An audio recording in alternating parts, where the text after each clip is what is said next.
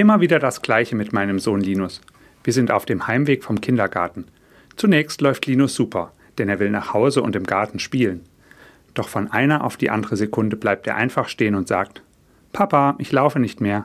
Mir tun die Beine weh und ich habe keine Lust mehr. Für mich als Vater eine unangenehme Situation, denn zum Tragen ist er inzwischen zu groß und zu schwer, und auf stundenlange Diskussionen auf dem Gehweg habe ich auch keine Lust. Aber ich habe einen Geheimtipp in der Hinterhand. Komm, Linus, wir spielen. Wer kommt in meine Arme? Ein Spiel, bei dem ich auf dem Weg einige Meter vorlaufe, meine Arme weit ausbreite und dann laut rufe: Wer kommt in meine Arme?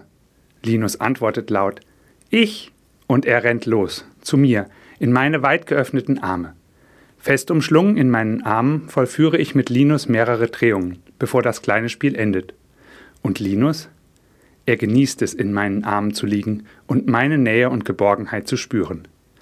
Dann laufe ich wieder vor und das Spielchen beginnt von neuem.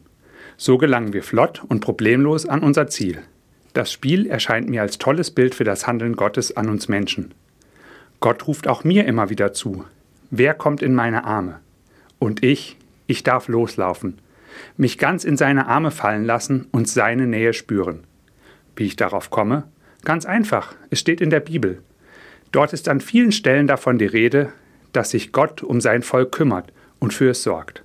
Im Buch Deuteronomium heißt es sogar ganz konkret, er schloss sie fest in seine Arme.